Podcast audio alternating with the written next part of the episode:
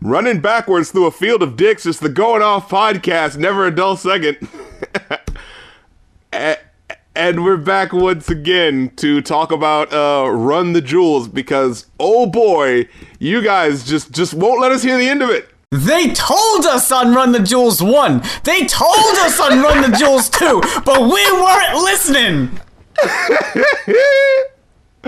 So they're back once again, specifically for us, to let us know just exactly what the fuck is up with Run the Jewels. They, they were sitting on Run the Jewels 3 and they were like, eh, we could release it when we said we were going to like mid January, but fuck, don't Rap Critic and Muse have one more recording in them before the end of the year?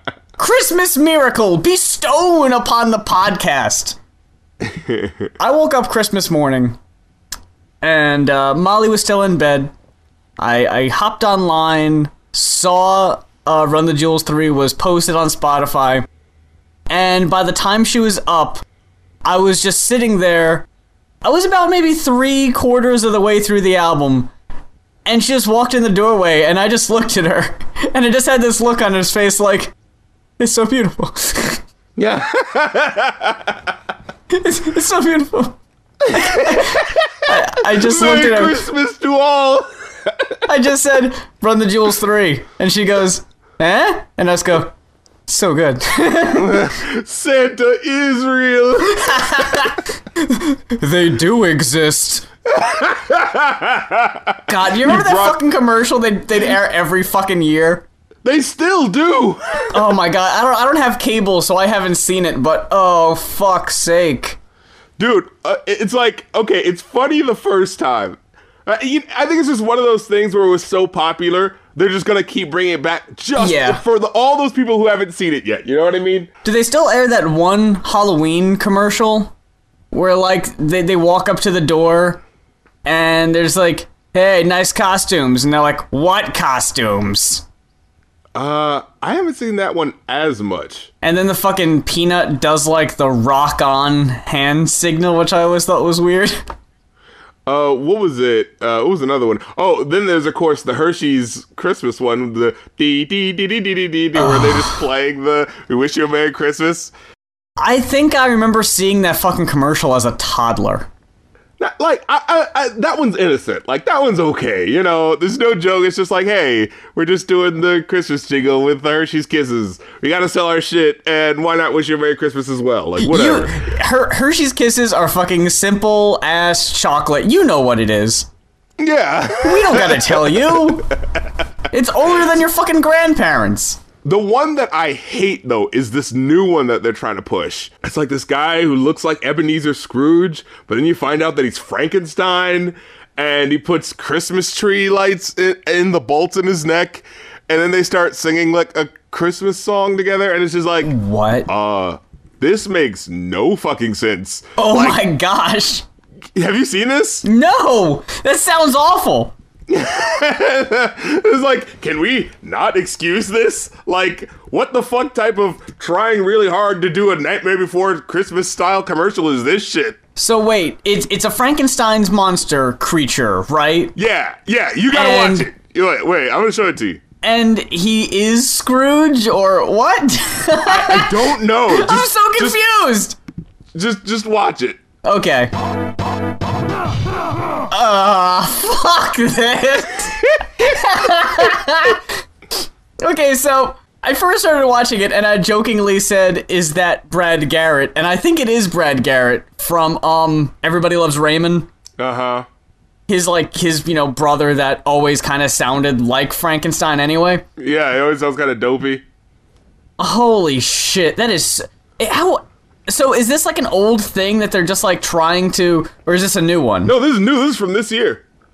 Oh, okay, yeah, I see that now. Published. Uh, oh, for fuck's sake! No, that that's awful. But like, okay, so I think the, the plot of the commercial is that. Well, first, of all, when I first saw it, at, like at a glance, I thought it was supposed to be Scrooge, but then it's like, oh, it's actually Frankenstein's monster. Okay, and he wants to come down to the village with the help of an Apple phone. uh. like, where did he get an Apple phone? what what time zone? I mean, what uh time period is this supposed to be? He's got a fucking tiny ass music box. Why don't you just carry around the music box? Yeah, like why does Why are need- you recording it onto a phone? What the fuck does he need the aid of the fucking uh, Apple phone for if he has the music box right, there? Can he not bring Just that bring into the the music box down to this town square. Yeah. Literally, this this commercial is oddly, ironically, like showcasing how like y- honestly useless and uh uh what, what's the name of it? Redundant. Yeah, redundant the technology is. It's like, hey, here's this thing that you could have done with this, but you know, use our technology just to say that you have it. You know. Oh, there's a song on my music box I love so much. I'm gonna record it on my iPhone, and now I gotta sync it to my Apple Watch. like, all fucking right! it's what all the kids are doing. Apple, okay. yeah, but it literally makes no sense. It's like maybe if like I don't know if the uh, if the music box like broke or something like that. you know? Right. Like he had to sell it. That that would have been a good point. Like he had to sell it, but before he sells it, you know, he's gonna record the tune on his Apple phone. But like if he just has it, uh, what's wrong? It's like the only modern looking thing in his whole house. yeah. So, y- you're chopping firewood, but you have an iPhone. that, that you have to pay. uh, uh, First off, like you have to pay at least like what, like five hundred for. Probably. and then you know I, I, I don't know maybe he does maybe he doesn't get cell phone service because you know who the fuck is he gonna call And I, I assume he's living in a pretty remote area, Yeah. uh, removed from the city. So he probably had to send Igor down to the uh, to the Apple store, which is already kind of off-putting because he's hunchback.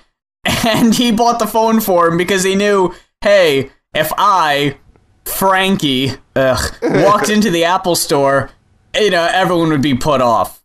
Although they acted, they, they, they were pretty receptive to him when he actually walked into the Times Square, like there were no pitchforks or Yeah. torches. They were all just, ugh. you'd think they'd be screaming a little bit more I mean, this is the guy who fucking threw a girl into a lake. yeah did, did we forget about that How did they know he wasn't gonna do that with the girl that walked up to him in the commercial? yeah and, and like it, it was weird because the reason why they start laughing at him why he's supposed to have failed is because he plays he plays the thing back and then one of the lights goes out like Yeah. Is that why? Like, oh, what a fool! Just like, that's, not really that bad. Like, okay, one of the lights went out, so that happens on Christmas tree light, uh, Christmas trees all the fucking time. And then like, it's, it's the it's the running joke. yeah, and, and then uh, the idea that is like, okay, so he played it and then it stopped playing, right? Wasn't that the idea? Like, he played it back and then the recording stopped as it was going to do anyway because he didn't play that much of it. Like maybe He doesn't have it on a loop. yeah, exactly. Like, oh, that could have been a thing. Hey, you could put it on a loop when you're when the recording is done, so you could have it, you know, replaying. Wouldn't that be a thing that they want to bring up if that was a feature? But no, it's just he plays it. Oh yeah, as like it was when I recorded it, and on the original music box, it's only going to play one time. I'm an idiot. I'd love if after that whole heartwarming thing and they sing the song and he's just like, hmm. They still end up chasing him to a windmill and killing him anyway. Now where were we? oh shit, we almost forgot our antiquated sensibilities. No, like there's literally no re- like the song doesn't even relate to the original story. You know, like maybe if the song had sort of like a parallel with like accepting people, like you know, uh, meeting new neighbors or something like that, and you know, maybe there's something like that. But no, it's just there's no place like home for the holidays. That has nothing to do with anything. You know what I mean? yeah, because is this town of bigoted people that don't accept him, does he really consider that home? yeah. His home is in the isolated place where he came from. And you're not there right now. Yeah. Maybe that's the point. There's no place like home for the holidays. I lowered myself to be with you people, and I should have stayed home.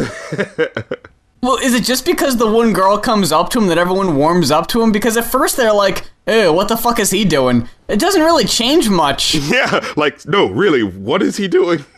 But then everyone's just suddenly into it. Oh, the girl's singing. Ah, why not all of us? Ah, yeah. If a girl can see past it, if, if a little teeny gap toothed uh, lass can see past his weird disfigurement, Yeah. maybe we all can. who's the real who's the real monster?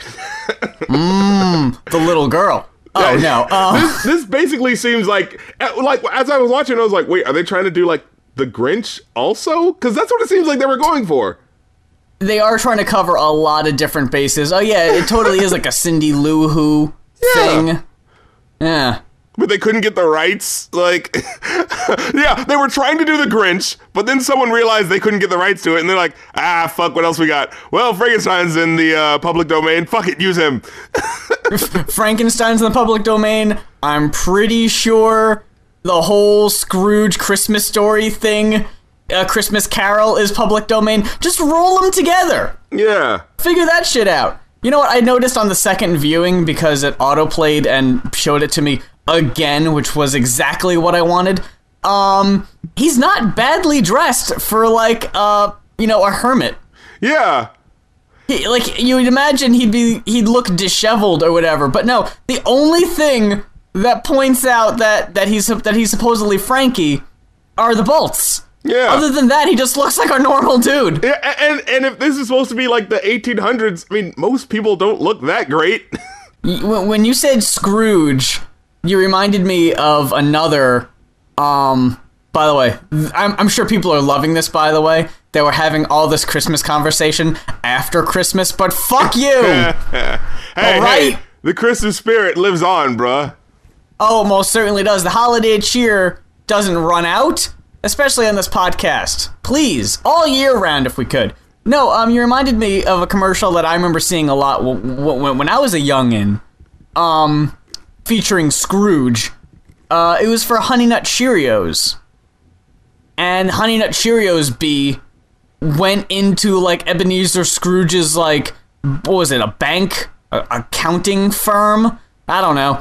And at, first Scrooge was like bah get out of here. Ah. But then fucking Honey you know gives him a spoonful of Honey Nut Cheerios and Ebenezer Scrooge is like oh yeah, that's uh that's that's pretty yummy he doesn't say anything but he gives a little smile Yeah, and you know, and it's like, oh, look at that! Fucking all it took was some Honey Nut Cheerios. You didn't have to waste your time with the three apparitions t- telling him about his wrongdoing and how his horrible deeds in life are gonna lead to him dying alone. No, you're just gonna give him a bowl of mildly sweetened breakfast cereal, And he's like, oh, which is good for his cholesterol too. So there, Yeah. he's got that going for him. Yeah, I've been being a dick. I've been being a dick. I didn't even know the cereal existed. All I needed to brighten my day and to pay my workers was to not was to eat some Cheerios. You got fucking Jacob Marley outside the window, just just completely wrapped up in the chains. Like it was that easy, motherfucker. Wait a minute. I I decked myself with all these chains for nothing. This shit is cold. Why did I wrap myself in heavy ass steel? I was going about this all wrong. Thanks, Cartoon Bee. Man, maybe you should do that with other uh, greedy ass CEOs. Just give them a bowl of Cheerios. Mm hmm. Yeah. Maybe Fucking- dude, have we have we have we have we tried it? Maybe that was the suspicious package that had them um, evacuate Trump Tower. Someone was trying to give Trump a box of Honey Nut Cheerios, and he doesn't. He didn't know what it was. He didn't recognize it, so he was like, "Oh no, it's." Uh, so they had to stop everything Like, and what? That- evacuate. That, smells like happiness. Get it away.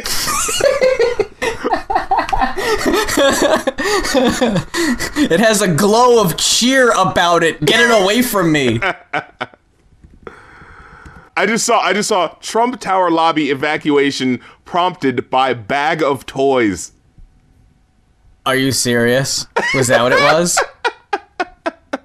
Again, something else he just didn't recognize. and I I know that, you know, we can judge because we're not we're we're we were never in their situation, you know, in their place. We haven't walked a mile in their shoe. But you heard what Ivanka said. She never had a lemonade stand outside Trump Tower because she didn't have that luxury. Do you not hear her say that? Uh, No.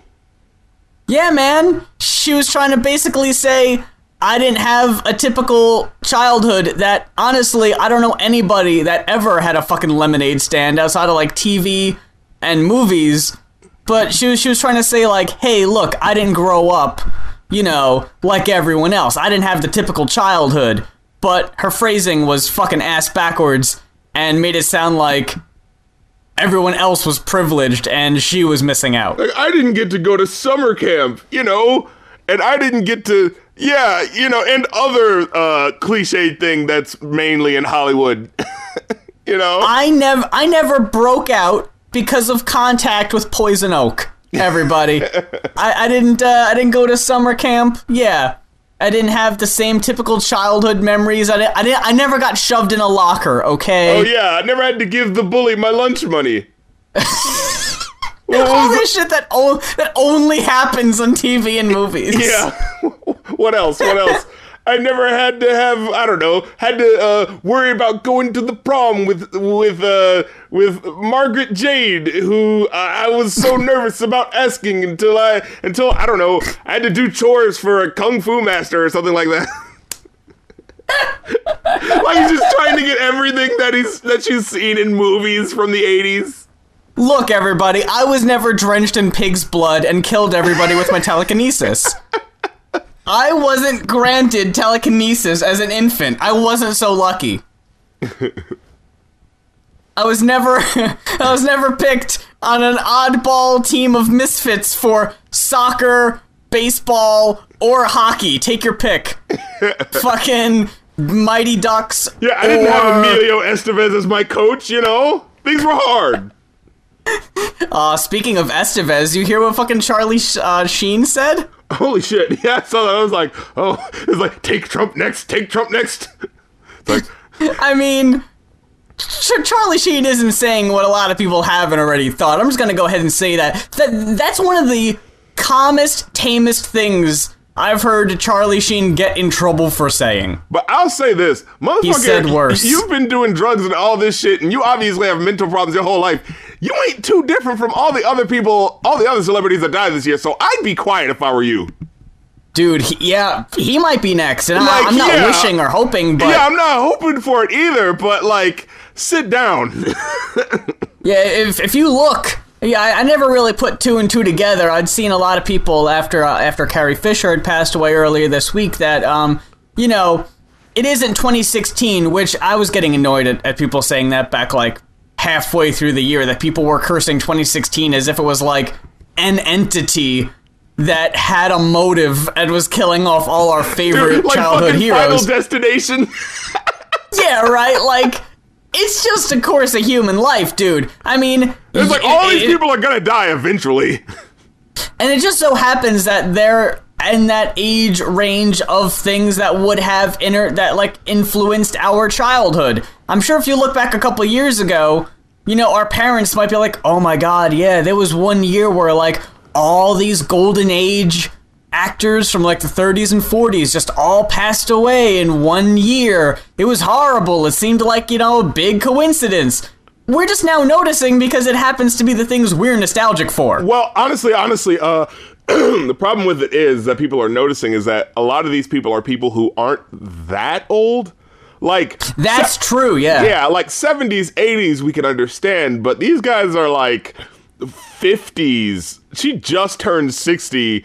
Uh, uh, Alicia Heed, uh, excuse me, um, uh, Phife Dawg was only in his 40s. now I am seeing people point out that Yeah, though uh, a lot of these people may have been dealing with some with some mental issues too, which Yeah, could have they, led they to their around. addictions. They were just walking around whistling a happy tune their whole life, and then one day they just got stabbed in the back by a mysterious mm, cloak that had 2016 on the back of it. yeah, and they didn't just wake up one morning and decide to do cocaine. There was reasons for it. yeah, and um, I posted an article actually that was talking about like, hey man, you know, it's not just 2016 going around killing people. I know you guys have like the rhetoric and you're not serious and it's you know cute, but we could be using this opportunity to talk about a serious problem, and we're mm. you know sidestepping it in, in service of you know trying to relieve the stress of losing people that we love by making a joke out of it. You know. Yeah. And their point was that, like, hey, a lot of this is due to drugs. And a lot of people po- pointed out when I shared the article, they were like, man, fuck this guy, because he's talking to, like, uh, he's basically victim blaming kind of in a way. Just going, like, well, you know, un- unwrap, the, uh, unwrap the puzzle a little bit more. And it's actually a stigma of mental illness that we have a real problem with that is exacerbated by drugs. And that's why I like the article that, that you showed me. Um, and you know i was like yeah that's actually like a much better point and this article kind of dissects that article because i i'm not gonna lie i kind of did notice that it was like you know kind of be like oh well prince did weed once i was like I, I don't think that's that bad but like when you get into the opioids stuff that's actually you know Yeah. legal actually uh, a problem that a lot of people in the uh in uh, in America are having a problem with. I did not realize this. Opioid addiction is a big problem, but it goes unnoticed because, well, these are legal drugs, so eh, we don't want to mess with their money. you know, we don't want to tell we don't want to tell uh, uh, big pharma that the stuff that they're selling is wrong. you Yeah. know, just the illegal stuff that uh, America can't tax. you know, Yeah. Speaking of uh of things getting a little too real in the room. All body count. dude. Our old our old friend's body count. For those who may be unaware, body count was uh Ice T's like hard rock slash heavy metal side project, and that may sound really dumb. On paper, that sounds awful because right now you're going through your head of references of when rappers tried to do rock stuff, and the first thing you're gonna think of is Lil Wayne Yeah. and it isn't it wasn't anything like that. Um thank god. Body count was considerably more badass and uh, their first album was actually really fucking cool.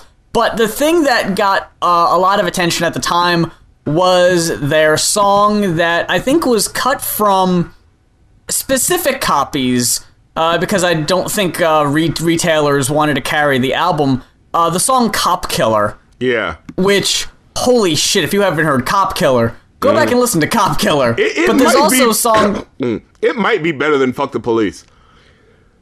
yeah i would i would say so fuck the police somehow i mean neither are radio friendly but one got exposed more than the other one somehow but i remember I remember there were there like being controversy because I was alive during the uh, well I mean I guess I was alive during both but I wasn't old enough to realize the whole shit about uh, fuck the police but I remember them talking about uh, cop killer on TV and making a big thing about it.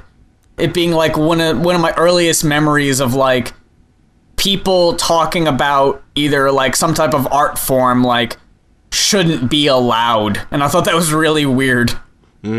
Uh, the thing about this song is that whereas in uh, uh, "Fuck the Police" by N.W.A., Ice Cube's verse is on point. Ice Cube's verse makes like good points. The, I actually did a video about "Fuck the Police." It would have been interesting if I would have done a uh, a parallel with these two songs, though. That would have been a good idea. But you know, let me talk about it now. So the first verse is great by Ice Cube, and I'm so glad it's first. But the second and third verses are kind of whack. Like I'm not gonna lie, and you know it feels kind of bad to say because they're kind of legends in the game at this point. But like if you really look at it, you know Ice Cube was talking about how like. Man, I'm just minding my own business, but you guys are fucking with me because you think, oh, this poor black guy can't have this much money, so let's fuck with him and, you know, find a reason why we need to put him in jail. And and so therefore you get the righteous rage that comes with what he's saying. You know what I mean? But Hmm. then when you get the rest of the song, like MC Ren is literally saying, "No, I am a criminal, but we're gonna uh, we're gonna go after you anyway because fuck you guys." It's like, wait a minute. Well, they have a point now. you know, like I can't be on your side just because you're black. No, the point is that I'm black and I'm minding my own business, but they're fucking with me anyway. Not. I'm black and sure I committed crimes, but still, I mean, you know, you guys are gonna be on my side, right? Like, no! I guess the neighbors think we're selling dope. well, motherfucker, I am. Basically. it's like, uh, Yeah. And you know what does he say? He says, um, uh, um, I, I want to get to the specific lyric that he says. Um, no, it's it, it's Eazy's verse. He says, uh, oh, they're shining my light, they're shining a light in my face, and for what?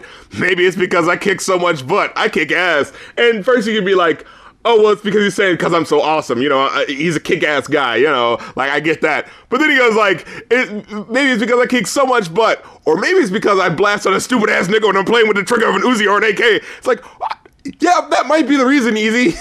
the, the pol- that wasn't the first one that came to yeah, mind. like, the police might be going after you because you killed someone. like what? What? This isn't an argument. Why are you shining that light in my face? Is it be, is it just because I'm so cool, or is it because I stabbed that woman in the back? oh, is that the reason? Oh shit. Oh, okay. you know what? Now that I think about it, Is it because I'm so fly, or is it because I shot up that school? Um, like you just see might him, be the second one, Eazy. he's in his car and the police are shining light in his face. He's like, "Why are you doing that, huh? Is it just because I got a nice car? Is that it?" It's like, "Uh, no, because of that bloody body that you just ran over behind you." Oh, oh shit! I didn't even think about that.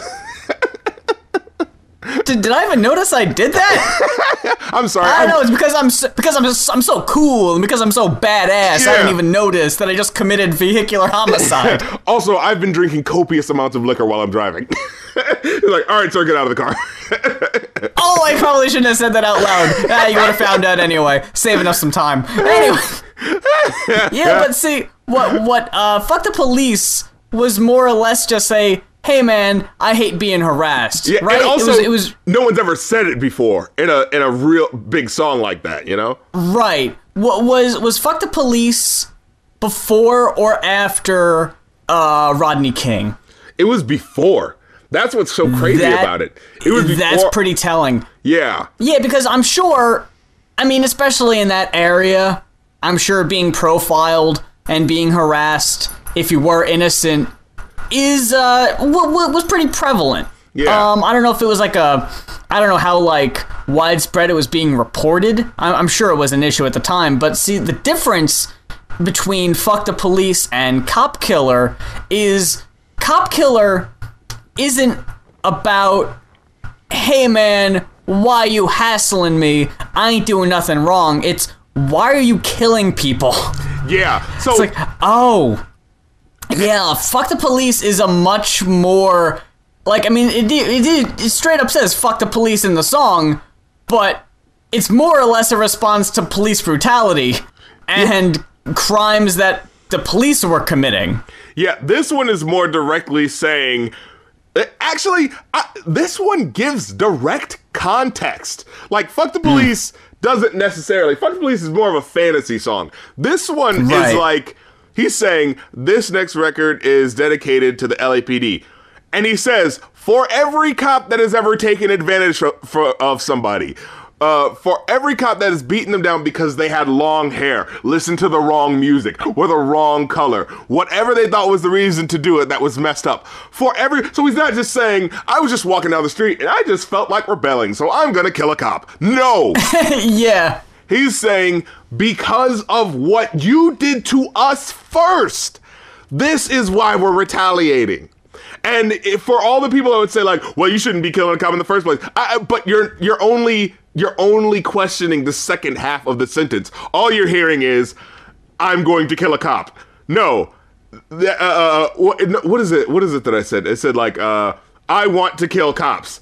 All you're hearing is the second half of the sentence. You're not hearing because I had to deal with this, because my friend had to deal with this, because Yeah. my friend got killed, because of this, this, this, this, this, this, this.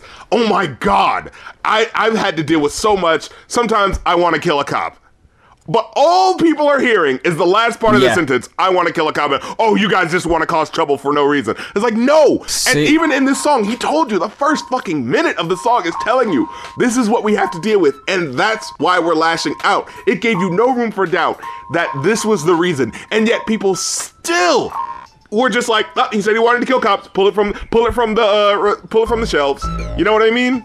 That's the way I remember it being reported. They it wasn't very fair, and it didn't really give exact uh, context. See, with with fuck the police, it ends with a cute little.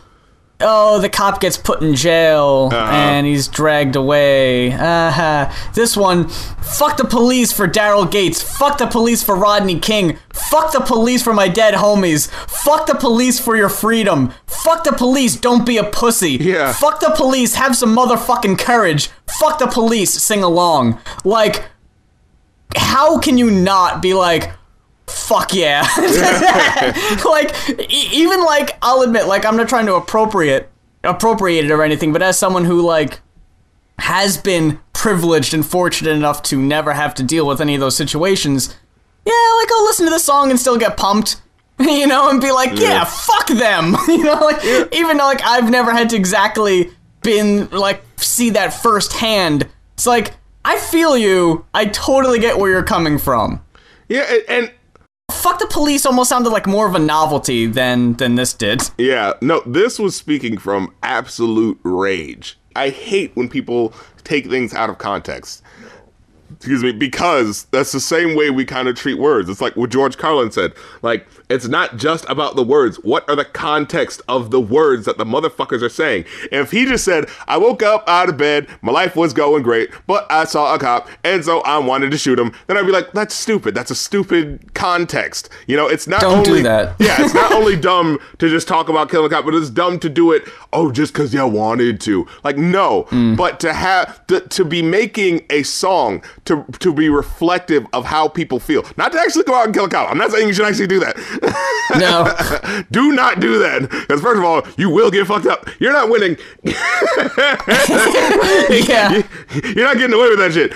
But to have that feeling, like I understand, like I understand why this song was made. You don't have to directly agree with it. You don't have to say like, oh, it's not. It, you can say that it's not okay to have that mentality, and we should teach people that you know uh, to to do better things with their time if they have rage and things like that. But at the same time, don't deny that people have these feelings and from where they come from, and to take them out of context. You know what I mean? we didn't just want to talk about body count out of nowhere, but I mean, why the fuck not? See, the thing is, they're they're back, Oh yeah, yeah. and uh, they, they got they got some shit to say. Um, what's being teased right now is uh, is a new is a new track, uh, and I'm trying to figure out if there's uh, I don't know when it's slated for release. I'm trying to look up the the Wikipedia article only has it listed up until um their 2014 album. It doesn't have anything uh, newer than that. But um, which brings that to my attention because I didn't know they released one in 2014. I'm gonna have to go back and listen to that and see if it's any good. But um, yeah, and the the video is uh them filming the uh, music video, and you got uh, Ice T uh, reading or reciting the again the like uh, the spoken word intro Uh-huh. uh, before the song kicks in, and the song is called "No Lives Matter," Yeah. and it's just basically uh, like when, when you're poor, no lives matter, and was- holy fuck, Dude, it was like, I, you know, usually when someone who's like a revolutionary rapper from the 80s, whenever they come back, their message is never as strong. Because this is like, kind of feels like they're treading water. Like, you've already said this, we need to rebel against the system. Like, yeah, we heard that. You know what I mean? We heard you say that. Mm-hmm. But no, the poignancy with which his words spoke, specifically, like when I heard this, like I felt like I was hearing Cop Killer for the first time. You know what I mean? Yeah. Like it was just like he's talking about like for all you motherfuckers who don't understand what we're talking about. Like that's like if I said said gay lives matter, and you motherfucker said no, all lives should matter. You're you're uh, minimizing the point that I'm trying to make for us uh, for uh, the purpose of placating yourselves for no reason.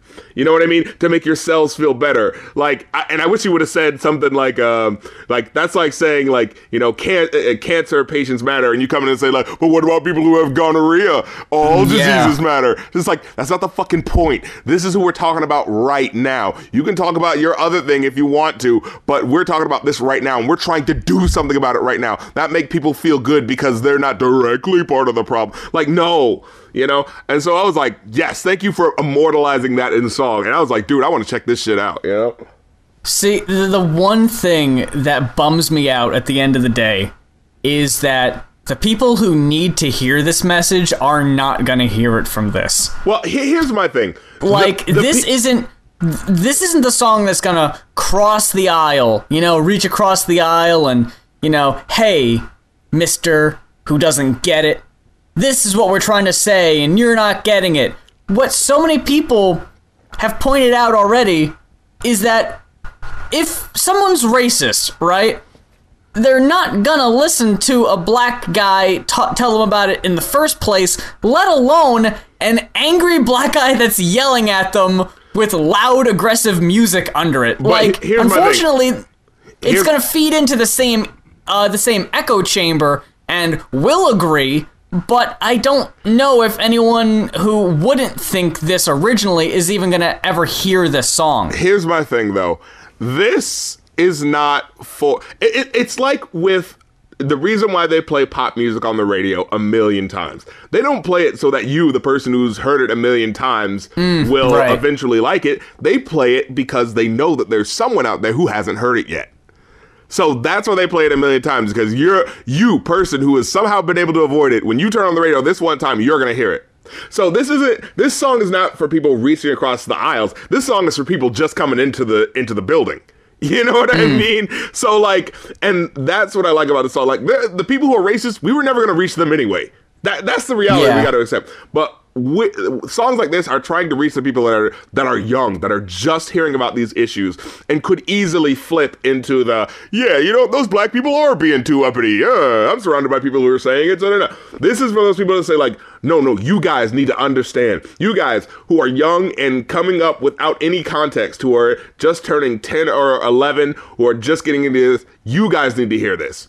You know, and of course it's Ice T, so he's a little older, so people might not hear it, but you know, like the people that need to hear it might not hear it, but you know, I mean, it happens. Sometimes people get into music that uh, is from older generations. Like I got into KRS One, and you know, I didn't. Yeah. You know, I didn't grow up with KRS One. I just heard it at the right time. You know what I mean? What I think is funny is the most recent thing that I personally have seen Ice T in was a Geico commercial. Oh, I was gonna say the Soldier Boy movie.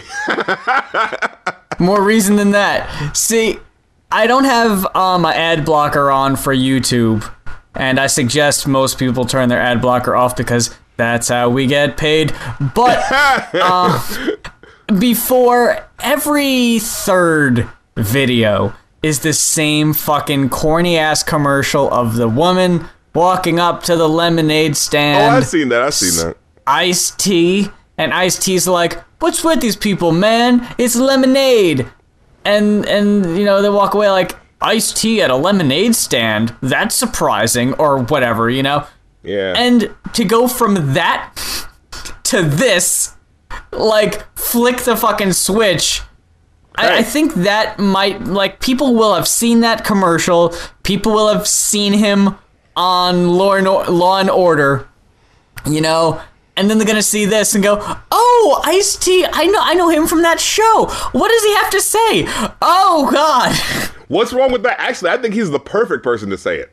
Yeah, because of that because he's getting this recognition of people that would typically not listen to a Kendrick Lamar. That's what I'm saying, yeah. You know what I mean? Because like, especially with this, like Ice T has the privilege of being one of the very few rappers that middle-aged white people may have actually heard of.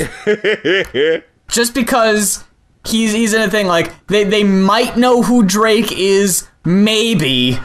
Mm. Maybe from Degrassi, I don't know. I know, I, I know that's how my parents knew who Drake was.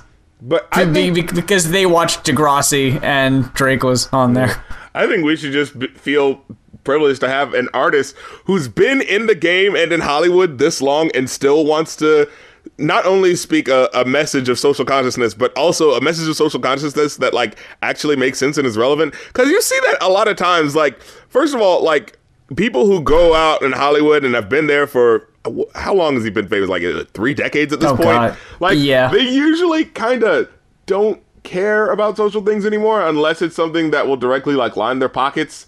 You know what I mean? Like Kanye West isn't really speaking out for like people who are affected by, you know, uh in Chicago and shit like that. Like I don't know, maybe there's something I don't know about, but for the most part, yeah, he talks about, oh, there's violence in Chicago, but not to the point where it's like that's a mainstay in his music. His last album wasn't yeah. about violence, uh, or what was that one song he did? Uh, that that fucking song, the Black oh, Skinheads, oh, like Black it kinda yeah. used the violence in Chicago, but it was only in direct relation to him. Like I'm getting angry, like those black kids in Chiraq, but like at the end of the day, it's still about him. You know what I mean? Like, yeah. oh, don't make me angry because oh, you know what happened with those black kids in Chiraq, so I could be the same. But he doesn't like he used to kind of speak to that, but he doesn't really speak to the heart of what those people are going through, mainly because he doesn't really have to deal with it anymore. So, you know, all right, it's understood. Like, it- doesn't matter to him. He can talk about putting fists in bitches like civil rights signs. That's what he fucking does now. He just makes songs that are all about how, how come I don't get my way all the time? I'm a god. Why don't people take me seriously as a sane person? But, you know what I mean? And, hey, it- they want the old Kanye. and hey, he could be going through his own, you know, uh, mental problems. And like, if that's a serious thing, then the people that are close to him should really be helping him out. You know, like at the end of the day, like, because I mean, we don't know as much about what Kanye West is going through, so there could be something he could be going through something just as bad, if not worse, than what you know Carrie Fisher or Prince was going through. You know what I mean? Right. But at the end of the day, it's just like that's not my direct concern. Like if- someone I know is going through that, then maybe we he could, if he wanted to, speak up for mental health and things of that nature, and be like, "Yo, I'm trying to be a voice for that," and so maybe that people around you can do it. But if he's going crazy and doing all this stupid shit, and his fans are just supposed to, his fans are basically his PR team going, "Oh, but don't be mad at him because uh, either it's uh, you know the excuse of he's doing it for art, or the excuse of well, it's because you know he's under a lot of pressure." This is like I, it's not. I'm not his friend. It's not my you know job to you know try to help him. It's my job to be like. What is the good art that's coming out, and is he putting out that good art? Then I will point it out. But if he's just doing crazy shit and uh, wasting people's time with canceling his tour and all that shit, uh, I'm sorry. The end result is what I, as a music consumer, am concerned with. You know what I mean? I, I feel that it's our job as the public at large to hold these people accountable and responsible for when they say crazy shit. Exactly. Like, Like, okay. like you. Like, I was just gonna say, you can't have Kanye talk about, you know, George Bush doesn't care about black people, and it's like, oh my god, Kanye, he's saying what we're all thinking. Kanye is really speaking up for the little guy, and he knows what's going on, and he took that opportunity and his stardom, and that he grabbed that microphone and said something and got people talking. To then fast forward a decade later and say, "Yeah, I didn't vote, but if I would have voted, I would have voted for Trump, and just be like, ah, you know, it's just Kanye. No, you can't just, that's just Kanye that. Even if it is due to some type of like, you know, stress or the mental shit, like, like you can't just take everything someone like that says with a grain of salt. And I'm not saying blow it out of proportion and, you know, boycott everything the person's Yeah, no, doing because I- they said something that. You didn't that, agree yeah. with.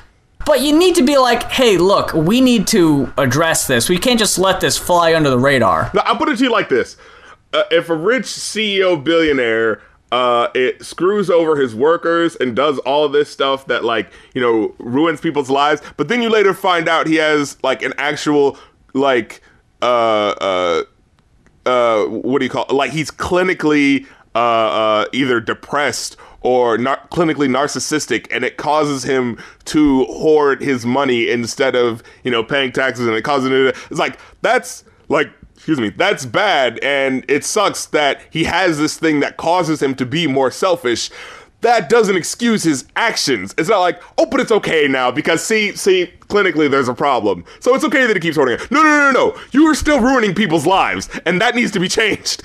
you know what I mean? So, and, and it's not that Kanye is ruining people's lives by being a narcissistic asshole, but at the same time, you know, Not the yet. people who are close to him need to help him, and that's what we should take away from that. Not that uh, we should always excuse someone's behavior if they're having if they're suffering a mental breakdown. That's not the point. The point is, as people who are close to him should be trying to help him, we need to be helping the people that are close to us in our lives. That's the point we need to take away.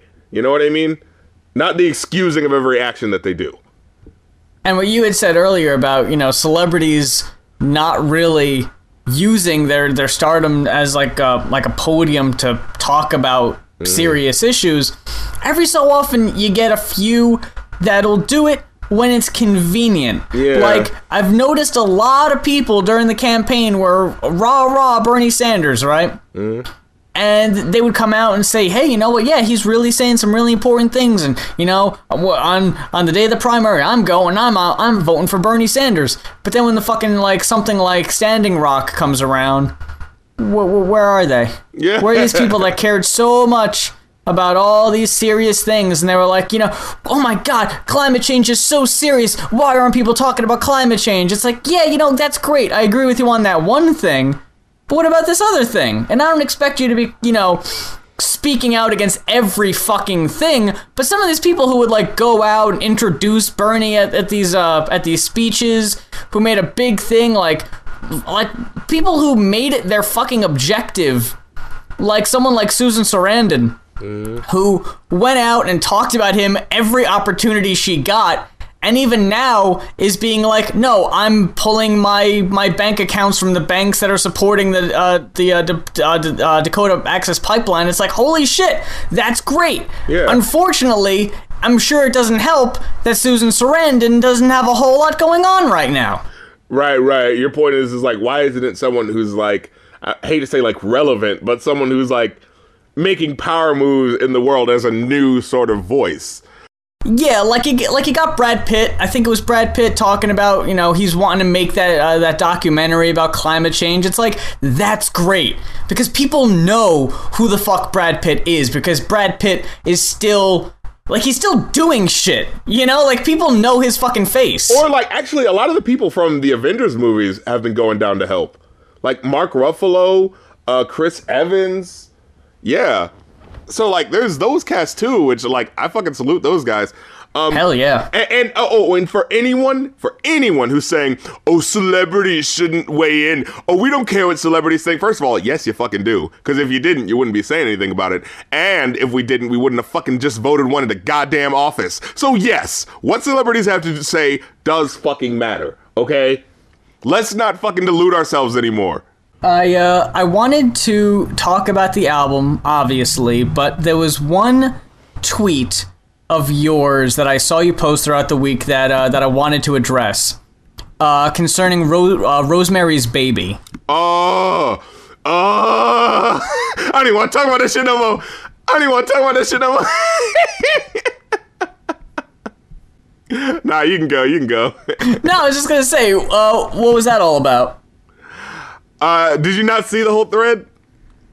Shit, I may not have. You you fucking thread too much, but you don't. you don't always let on that it's a thread. So It just it just happens, man. Yeah, like I'll, I'll just see a fucking uh, tweet of yours, and it'll usually be out of context. Yeah, and he's be like, "Wait, there's more." Yeah, so I, I didn't realize if that was like the end of something or in the middle. I, I just let it happen, man. My my Twitter page is is is my art book, man.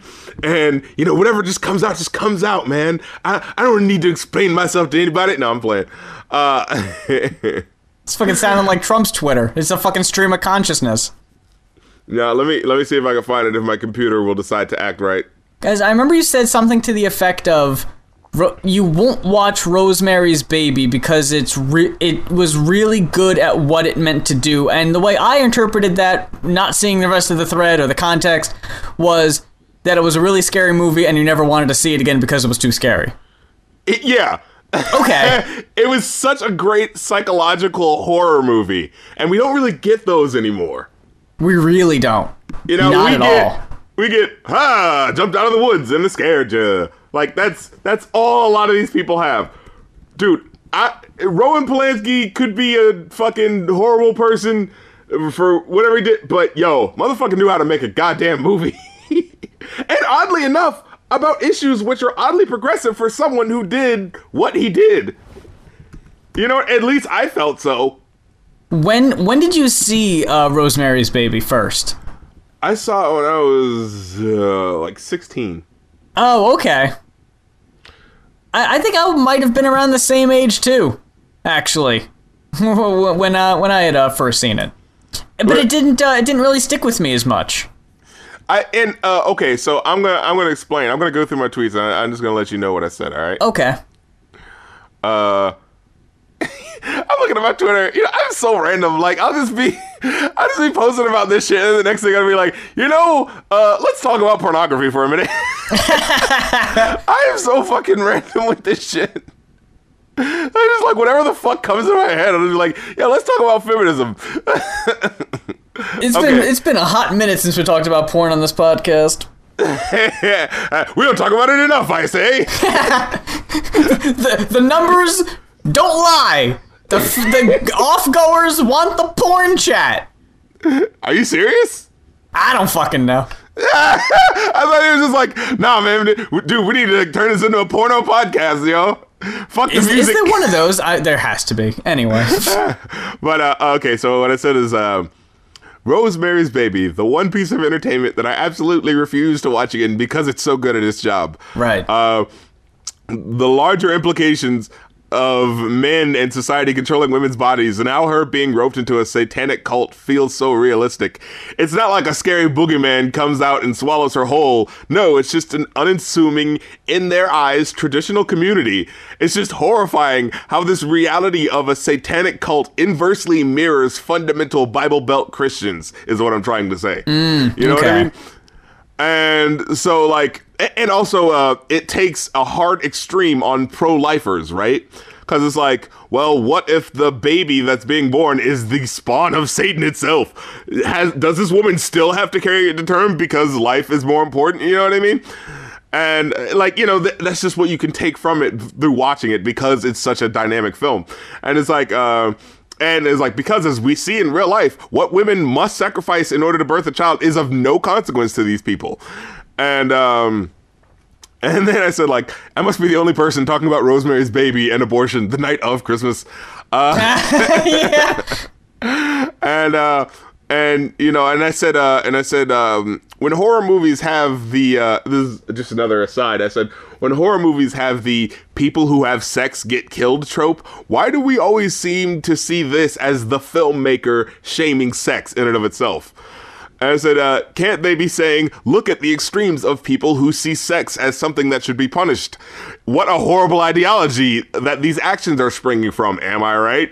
And it's like, can't that can't that be ironic? Can't it be a sarcastic? Uh, our society lusts for punishment for crime, and it hates open sexuality. Isn't this what you want? Can't this be like a pushing this back into their faces? You know, of of quote unquote proper society. You know what I mean? Yeah, Um, I, I I never got that from like those slasher flicks. I, I never thought of it as as uh, as like a shaming thing. I, I I always figured it was like this character obviously has some motive, you know, against against this because I mean, in most cases, I'm pretty sure it could possibly uh mirror real life uh serial killers because there there there people who have done that like the fucking Zodiac killer.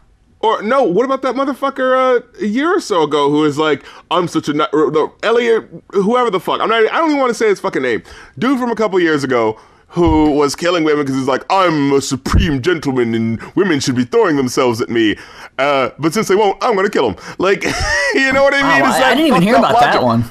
Like that's it's like that could be one of his motives. And what's great about the movie is that it doesn't let you know that, but you could pull that from there. People who are led to such an extreme by feeling lonely or this, side or the third, that and they see other people who are, you know, gifted or whatever with being able to have sex and they don't get it. And so that makes them angry. But what's really funny is that apparently John Carpenter said people only get killed while having sex in his movies because that's when they're most distracted. And it was just like, man. Like the only reason he had people having sex in the in his movies is because well i mean you know that's the easiest most common thing that people do that makes them the most distracted. So uh that's why they get killed. It's just like That makes a lot of sense. Yeah but it, it's so like it diminishes the importance of the films in the way. Like it's just like the fans were thinking too hard. It's like no i mean it, it- he could have been playing a fucking game boy. He could have been fucking uh, doing homework and he still would have gotten killed. Like the point is i just want people to get killed when they don't know what's happening. Like like what?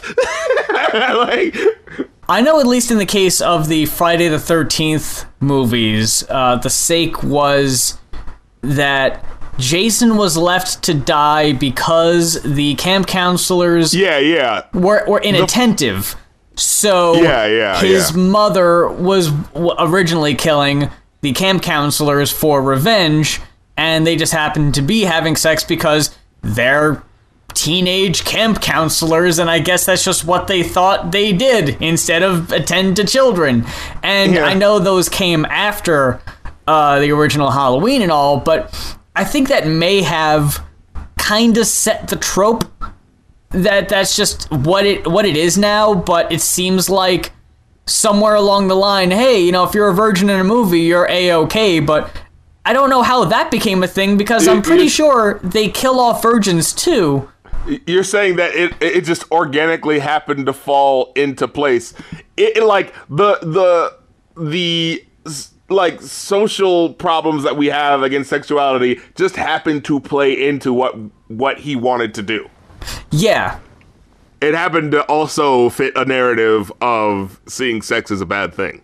and it's also how do we know that the characters that don't get killed are virgins they may just not be having sex at that particular time Yeah, yeah. How do we know they've never had sex? We don't know that. Th- these these fucking slasher films never give us that much character development. They don't tell us that much about the character that we're only gonna see for about 15 minutes before they get killed. Like they don't. We barely even know their names. Yeah. We're not gonna know their sexual history. But yeah, uh, but my thing is, um, going back to Rosemary's Baby, I, it's like I think that's why that movie scares me so much, just on a deeper level, because it ref- it like it looks like you know a, a Christian, you know, uh, uh, Bapt- a Baptist sort of like cult somewhere in the boonies somewhere. You know what I mean? Like people who like have like snakes and shit and do all that sort of extra stuff, and it's like one easy twist could make this one thing that looks so familiar be so creepy and yet because it's relatable it it, it, it, it freaks you out as be like is it that close you know what i mean? It, is what's horrifying that close to what's real. You know and and it just deeply disturbs me. And also you have this woman who like can't get away from you know all these people in her life because of you know where she's living. Like what she can't afford to live in a new place. She's just moved into this place. And her fucking husband sold her out. That fucking little bitch dude fuck him so hard. He's like well i want to be a, movie star. Dude fuck you. Sold your fucking wife's ovaries down the river. Or your fucking career you asshole.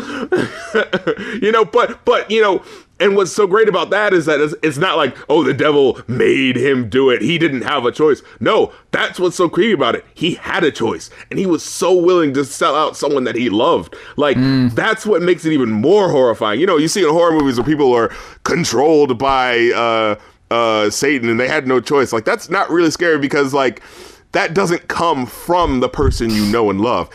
It, I, I personally think it's scarier when it's someone who does love you and does know you and they choose to to to betray your trust. That's creepier. You know what I mean? Because at the end of the day, you know, with the horror movie, with someone being mind controlled, you could be like, do the thing that makes them snap out of it. There's nothing deeper. There's nothing psychologically deeper that that's changing them. As soon as they snap out of it, uh, oh, they're they're better now. They always loved you. There was never a problem. You know what I mean?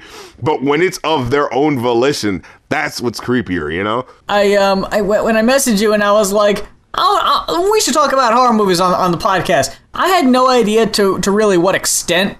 I, I just thought it would be a fun conversation. Um, because when when you say like psychological horror or whatever, like psychological like dramas and suspense thrillers or whatever are possibly my favorite genre, but I've had phases where I was watching a lot of horror movies and I didn't even really care if the quality was any good. Like, just like a horror movie is a horror movie, and if it's different and kitschy, that's kind of cool. But, like, I remember when I was a lot younger, maybe like eight or nine, I went through a phase where we would go to Blockbuster and we would just rent whatever stupid looking horror movie was like on the shelf uh, if it's something I'd heard of or not, just to be like, yeah, I've seen that. You know, like almost like to cross it off like a mental list, almost. But then, as I um, as I got older, I, I, I didn't really watch like because I think mostly at the time they were like slasher flicks and shit. But they don't really fucking they don't really make those so much anymore. Yeah, well, you know the funny thing about like um Rosemary's Baby is that no one really gets killed in it. Like it's possibly the one horror movie with like a zero body count. In fact, someone gets born. Negative one deaths. Uh, I think the one movie, horror movie, that stands out with me the most is being like, I, I can still watch it, but it's definitely scarier than most. Would be the original uh, Texas Chainsaw Massacre. oh, that one's scary. That one's scary just because of how blunt it is. Like, It's so fucking creepy. Like it's creepier than it is scary. yeah, like when the dude just comes out, it's like they're trying to walk into the house. He just opens the door, smack with the hammer, and pulls him in. It's like holy shit! Like there was no like build up or anything. It was just like, yep, this happens now. And uh, I think also to an extent, like how minimal, like there wasn't music, like it was so gritty. yeah, like yeah. that's what creeps me out the most is that it's so unsettling and that it looked so cheap that it could have been oh god another fucking genre we're stuck with now it could have been like found footage without the found footage aspect you know, Mm-hmm. You, you know that part where she gets her hand cut, where they like randomly cut her finger to suck out the blood? oh yeah Originally, they were using like tubes, you know, to have the blood come out there, but it wasn't looking realistic, so they just cut her finger. dude Dylan had told me about a documentary he watched on that movie. They tortured the fuck out of that poor girl. Like, it's Yeah. one of the most horrific on scene like stories of how uh, how an actor was uh, was treated on a, on a set outside of uh, Kubrick production. Yeah, I was just about to say outside of a Kubrick film. If, if you fucking watch any of the footage of the making of The Shining, holy fuck, it is not a surprise that um, oh shit, what's her name? Uh, Shelley Duvall might not be all there right now. I'm not gonna blame Stanley Kubrick for all of that, but my god, the amount of psychological torture he'll put his fucking actors through just to get a perfect scene. You know It's what fucks me up though? You know what's fuck me fucks me up though about that is that as much as she went through all that psychological horror, I don't think he got a very good performance out of her. Like I really don't. He just got someone who was really fucking scared, and Oh, you're, you're talking about Shelley Duvall. Yeah, I don't think she Oh, did yeah, a very good sucked. performance. Yeah, she was She was the- horrible. she was the absolute worst part of the movie. I can totally understand uh, Kubrick's frustration. Because, yeah, he was, uh, she, she, she was horrible. I wasn't sure if you were talking about the actress from Texas Chainsaw Massacre or Shelley Duvall, because I think she did great. No, no, she did great. But I, I, I mean, like, and I hate to say this, but it's like if you're gonna torture one of your actors, at least make sure they get a good, you know.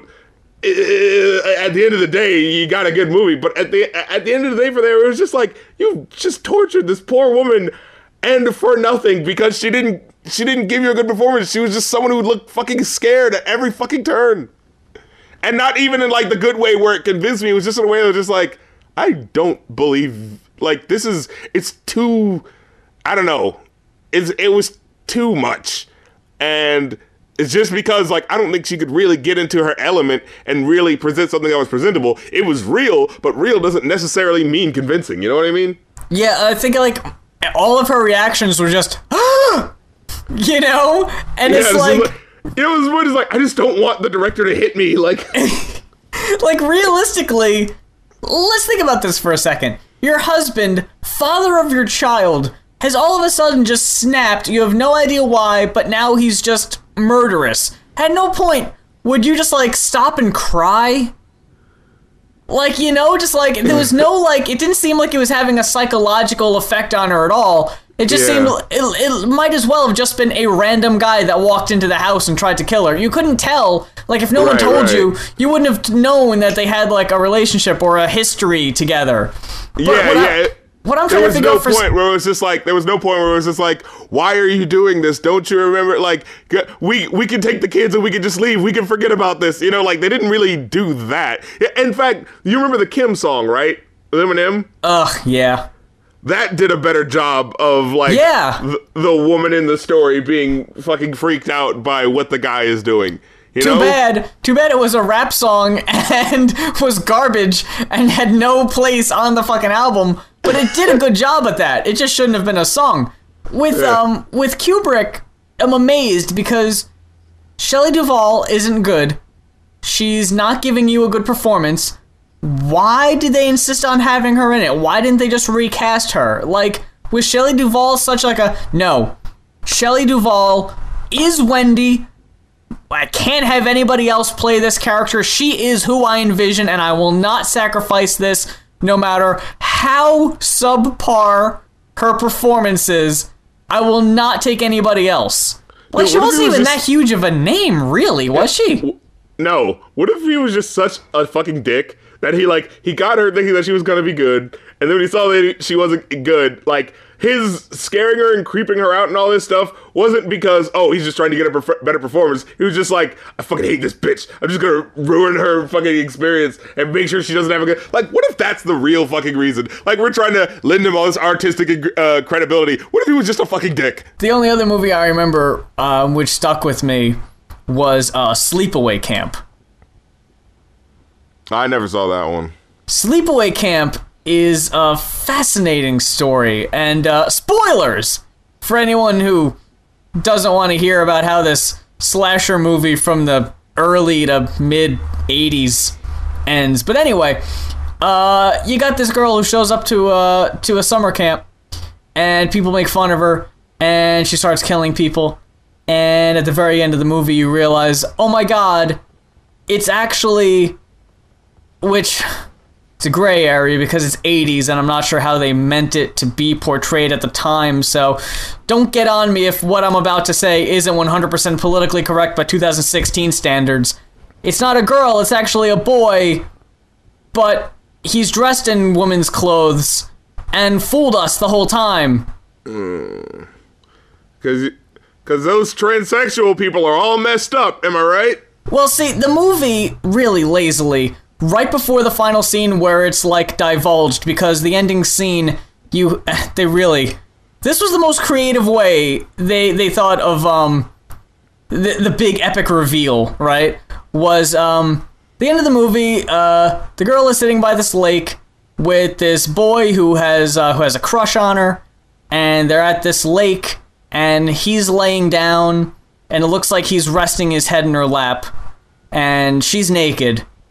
For whatever reason, she's naked. I don't think the guy was, but she was for the for the sake of the story.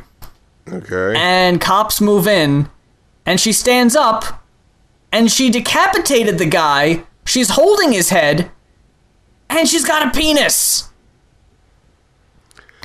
And That- the cop, and the last line of the movie is like something to the effect of like, "Oh my God, she's a man," or something like, "She's got a penis," or something. hey, that's a penis. that's the last line of this horror movie. Ooh. Hey, peeper dick, and that's just how it ends. Like the, the scene right before it shows that like ever since she was like a toddler, her mother was like, no, no, no, I wanted a girl, so like forced her to dress in women's clothes and act a certain way. So like that's what kind of like fucked with her head a little bit. You know the thing about this movie, it, from what I'm hearing right now, this is like that's not scary. Like, oh no, it was a guy. That that changes the fact that she killed all those people. Like, no, it, it like it's the same thing that happened. It's like, oh, if only she was a girl, eh, she wouldn't have killed all those people. Like, what the fuck are they trying to say?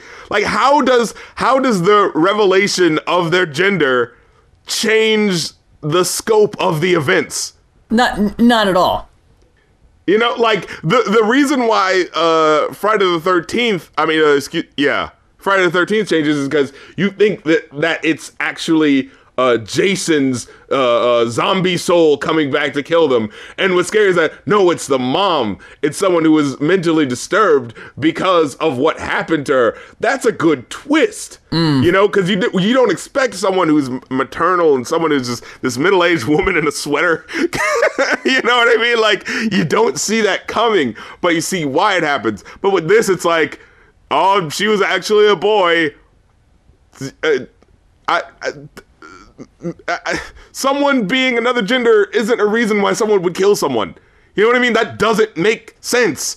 And once again, it just further stigmatizes transgender people with this movie, from what I'm hearing. You know what I mean? Like, with, it, like with all other great reveals that I see in horror movies, it's always revealing something deeper to the layer of the character. You know what I mean? Like with Psycho, you know, Psycho is like this guy who loves his mom so much that he thinks that his mom would not approve of these women. And that's why this happens. You, you see this sick relationship that, that they have. But with this with, i don't see what the like i don't see what's the oh man you, what, what's the moral of the movie is what i'm trying to say The only thing that sticks with me especially is that for whatever reason th- this uh, this actor, I guess, um decides to make this really weird face and she holds it for m- like a minute straight.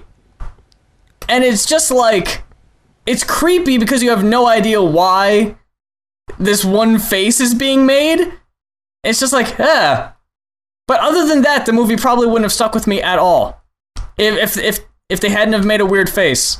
Ah!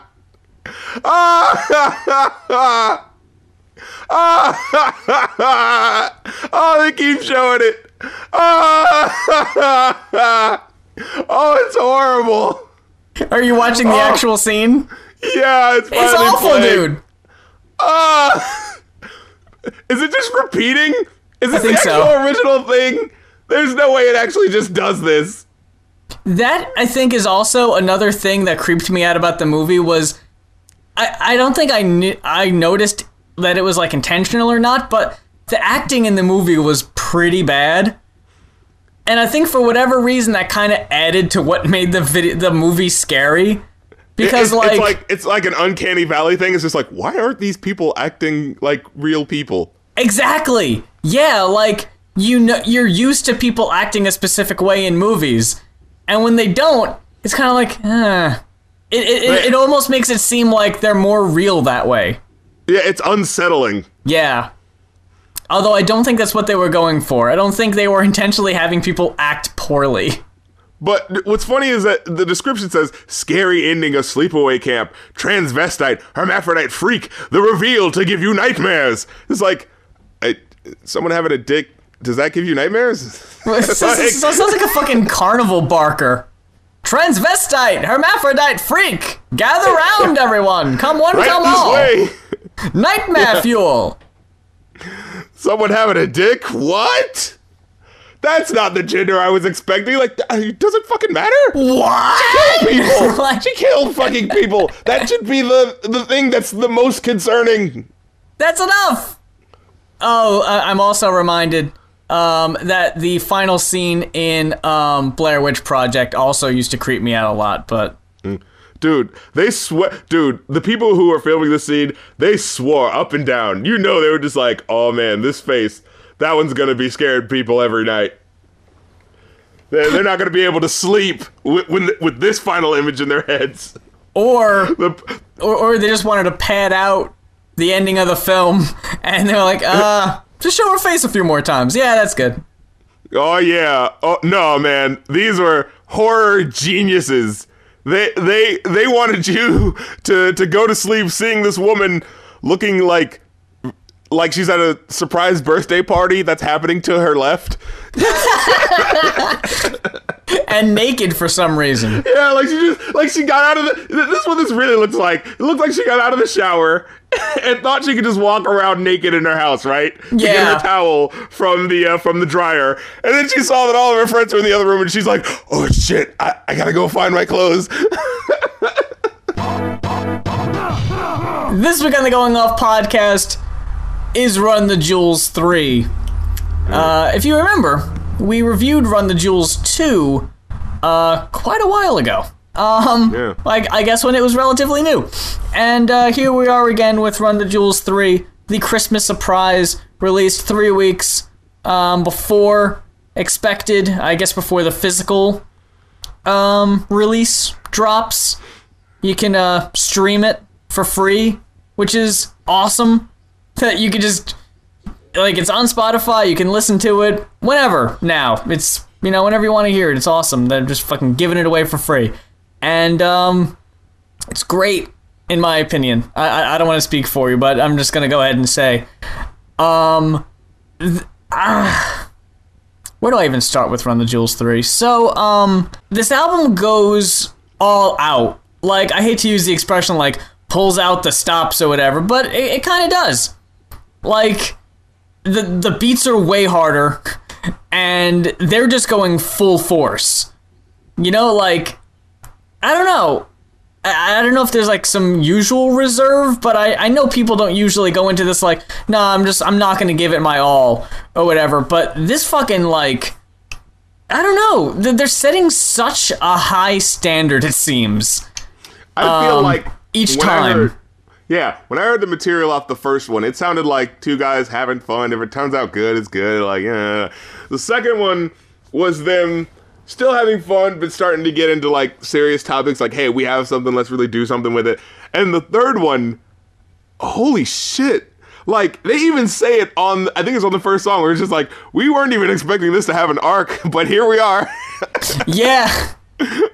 So, and I love it so much more. Like, P- okay, here's the thing. When we reviewed Run to the Jewels 2, I remember we both liked it. We thought Yeah. it was cool. It wasn't really like on the same hype level that people were giving it, but it was just like, it's a solid album. People came down on us for not giving it an 18 out of 5, you know, but like we were like, but we gave it like a 4 out of 5. Like, yeah, it's a good, solid thing. Like, yeah, this is cool. Like, this is all right. It's not worth everybody like jumping up and down about it. Like, in a in a perfect world, this would be the weakest album that people that you could possibly put out with Run the Jewels 2. Like that's what I thought. In a world where people actually put out quality material, mm. this should be the lower rung of that. But in a world where people put out the shit that we get now, you know, hey, this is a solid, you know, thing. Like it's fine. It's fine. I didn't need to hear dick in your mouth all day, but you know, like it was cool. Like it was a solid little thing. And I was like, it's it's cool. Like I don't want to come off as someone who is like, you know, um, oh man, Run the Jewels is the greatest thing ever. But at the same time, I don't want to be, I didn't want to be considered a Run the Jewels hater, which it seems that we've come off as just because we weren't, you know, getting on our knees to suck Killer Mike and El-P's dick over it. You know what I mean? Like, Yeah. it's a fucking solid album. And I don't want to say, like, and I'm not a hater of Run the Jewels. I'm actually going to go see them in January. Oh shit! Lucky you. That's awesome. Yeah. Um, but I was like, you know, it's cool music. Like, I, I thought it was good. But holy shit. Run the Jewels 3 made me a solid fucking fan. Oh yeah. like, this is dark and goes to all these different places. It still has, you know, it still has fun. It still does, like, crazy shit. Like, there's one part where it's just like, a u- uh, I got a unicorn horn as my, and the woman just goes, stop. Stop it. Yeah. yeah. Which song You was know, that? like- Because I forget the context, but it was great. It had like a cool build up. I think it's The Legend Has It. I originally heard a couple of these songs a few months ago because they performed them at I want to say God, what which concert was that? Was it Bonnaroo?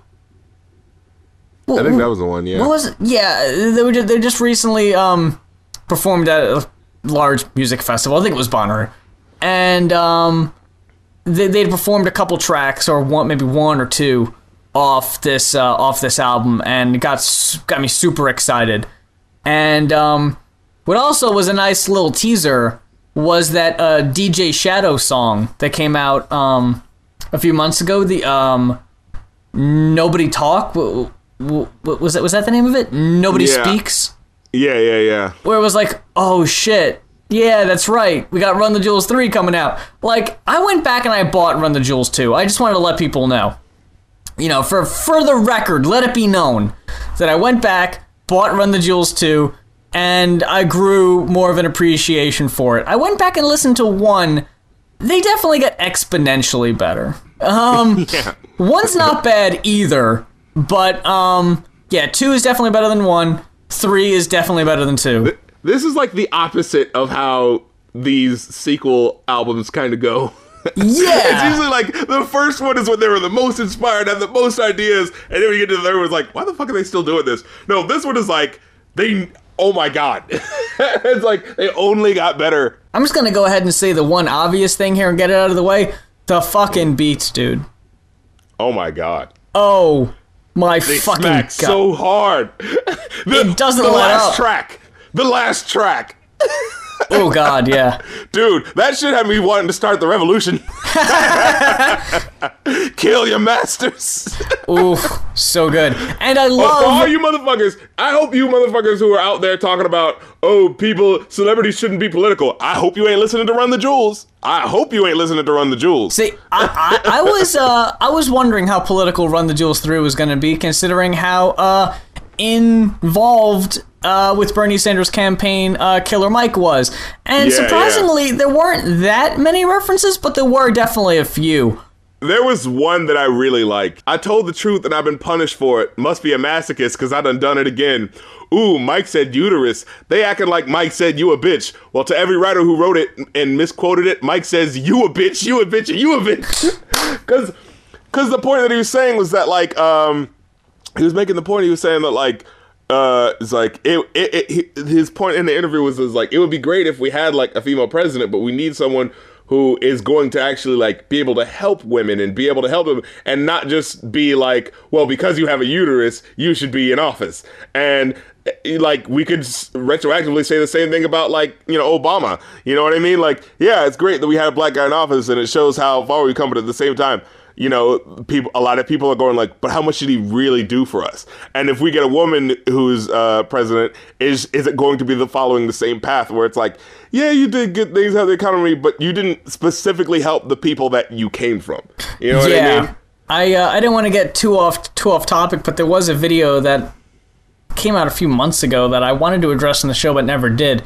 It was uh, an, it was an interview with Killer Mike, and I think it was either filmed on election day, um, where this interviewer was asking Killer Mike about a statement he had made, basically telling um, as as the interviewer interpreted it as uh, telling black people to stay home and not vote.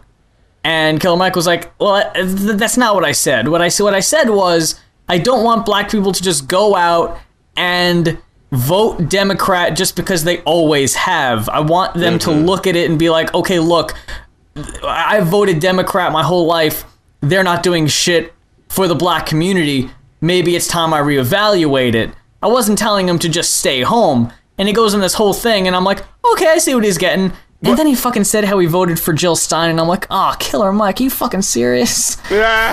God. See, a a lot of times what we do, especially with politics, is that we shift the blame onto the people instead of onto the uh, the the people who are supposed to be in power, are supposed to be helping.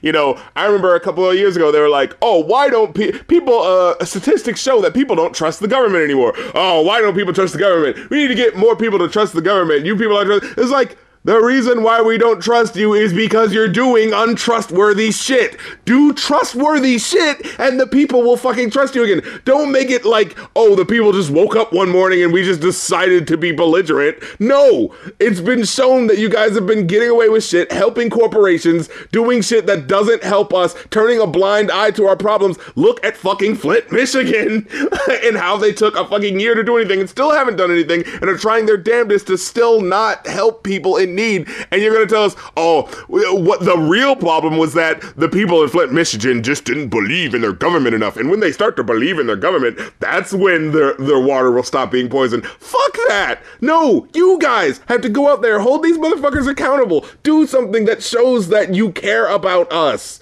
It's it's what I love about the it's what I love about the news stories that say, uh, why aren't millennials buying diamonds? Um, well, you know, off the top of my head, I can think of two reasons. One of which being because we see how fucking diamonds are, um, uh, collected and mined, and it's completely unethical and uses slave labor. Oh, and second of all, we can't fucking afford them! are you serious? Why aren't millennials bu- fucking you, are you really gonna run a story about student debt and then right after it ask why people aren't fucking buying diamonds fuck you I feel like the fact that we're using this album, it, there are so many jumping off points that we've been using just through the lyrics on this album so far. oh yeah, it's kind of just proving how dope their shit is. Like it's just like, oh my god, this is getting us to talk about this, you know? So we talked about the beats. I gotta say, I loved uh, the familiar voice of Danny Brown on Hey Kids. Yeah. I was excited. Zach De La Rocha fucking threw me off too. They didn't even fucking like advertise him, and he just shows yeah, I up. Know. It was just like, oh shit, who's it's this? like, oh shit, back from Run the Jewels too. Oh my god, him. Oh, I love, I love Zach De La Rocha. I wish that he was in that fucking horrible Public Enemy, Rage Against the Machine spin-off thing, but he isn't, and that's why it sucks. you know about this? No. They fucking took half the band members of Rage, Rage Against the Machine, and they put Chuck D and uh, I want to say B-Real of Cypress Hill. Oh, I remember this.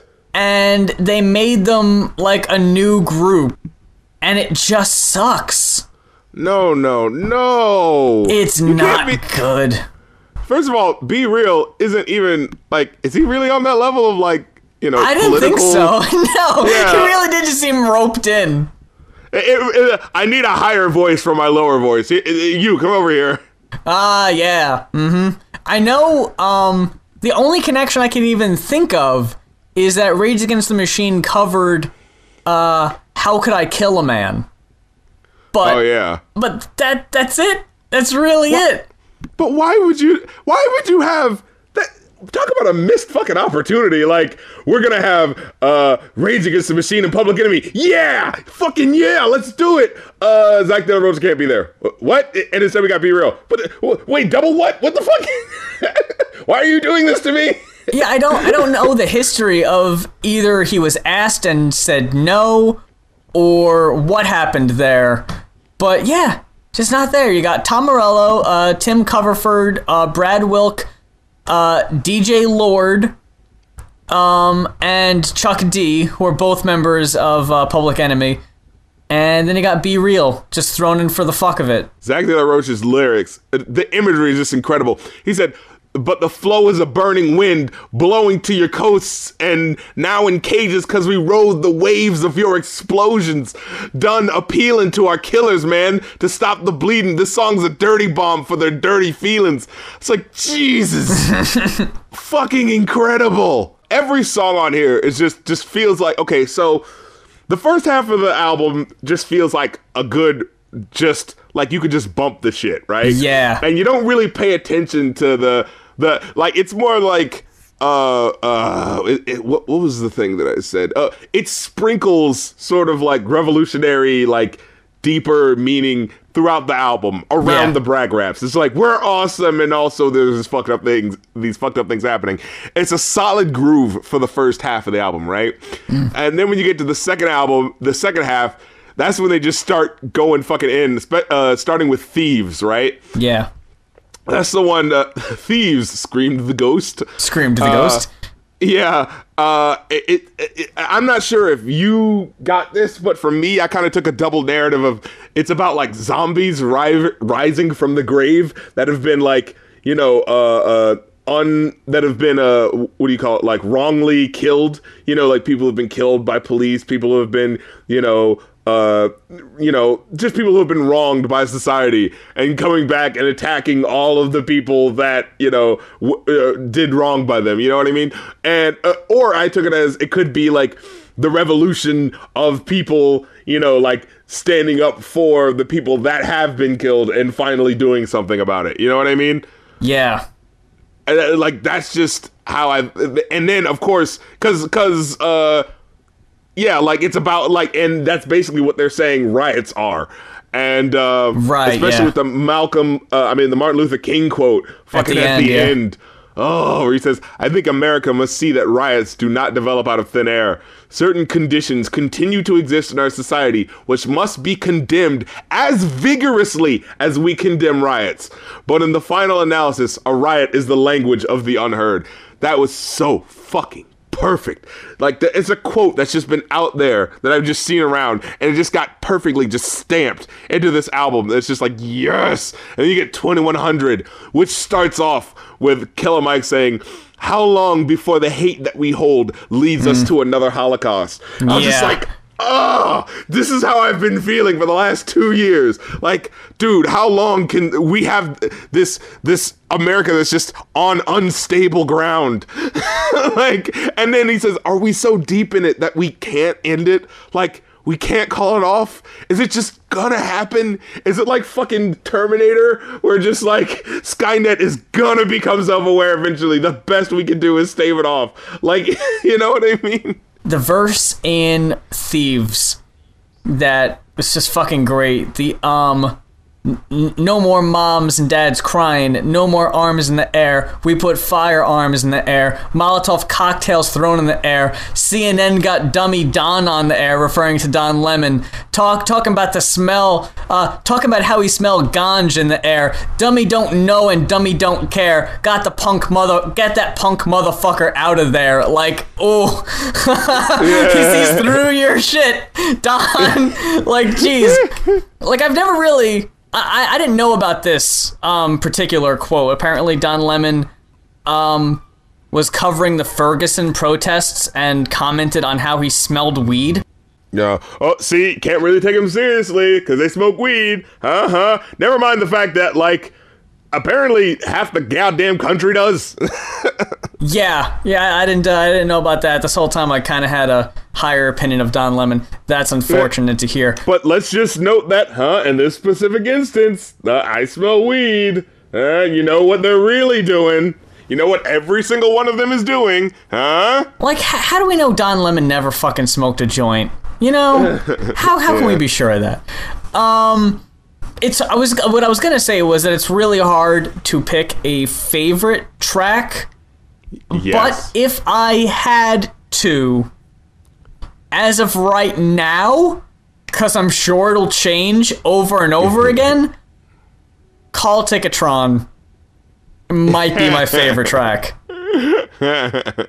It's so like as as much as we're talking about, you know, revolutionary talk and you know getting people excited. This song is just catchy as fuck. just the fucking uh la la la live from the garden. Just that the fucking sample is like, oh, it's so fucking good. and the song is literally just telling you, you know, you want to come see us. I- I'm just jumping around, dude. I don't know. This album was great. I have a hard time reviewing an album like this comprehensively because it was so much fun, and I just want to keep listening to it. It's like Yeah. I'm gonna give it a five. I definitely. I, I, I was I was dancing with a 4.75 because like I was like I wasn't feeling one or two tracks as much as the other ones, but man, fuck me. Like Jesus Christ, shut up. A- Shut up and like it. I, I, I think it might have just been like, like I said before, the other ones just set the bar so fucking high that oh heaven forbid this one didn't hit as hard. Now all of a sudden it's like eh, but no, they're, they're all fucking good. Um, Oh my god, oh, oh, dude. I, I'm sorry. I just love these fucking lyrics. he says, "And I refuse to kill another human being in the name of a government because I don't study war no more. I don't hate the poor no more. Getting more ain't what's more. Only thing more is love." Uh, and then he says, uh, "I seen the devil give a sermon in the church. I seen an angel dancing in the club trying to Yeah. feed a baby. So I threw a thousand in the air and blessed Buster her with a hug. And it's just like, and you know, some someone who's not thinking enough about it would be like, "Oh, he's just simping for these hoes." It's like, but no, there are plenty of preachers who take money from people who are poor and are looking for, uh, are looking for, uh, you know, the way, you know, just to be, just, just for some peace and for salvation. And these fucking mega churches and shit just take people's goddamn money. And you know, I was watching a documentary about the '80s with fucking Jerry Falwell and those goddamn assholes. Uh, and then you see like uh, you know this woman that people have demonized because she's a sex worker, but this woman is honestly trying to make sure that her daughter has a good life, and this is the way that she's able to do it. And it's just like. You know what I mean? It's just like showing you the opposite. Like you assume that the church is going to be all good, but there are people who are leeching off of the poor there. And then you assume a strip club is going to be all bad, but there's a woman who's trying to make sure her fucking daughter, you know, has enough to eat. You know what I mean? And it's just like this is like ah, I just love that dichotomy. Panther like a panther was a really dumb title, but Yeah. and it sounds like it's gonna be just another sex song with the intro, but it ends up being fucking dope too. uh, let me see. Then there's Thursday in the Danger Room, which Yeah. you know what I'm gonna say. It, that was my favorite song. Okay, cool. The songs that are about like, excuse me, his uh, their friends that died, and oh my god, the passion that El-P has in that verse.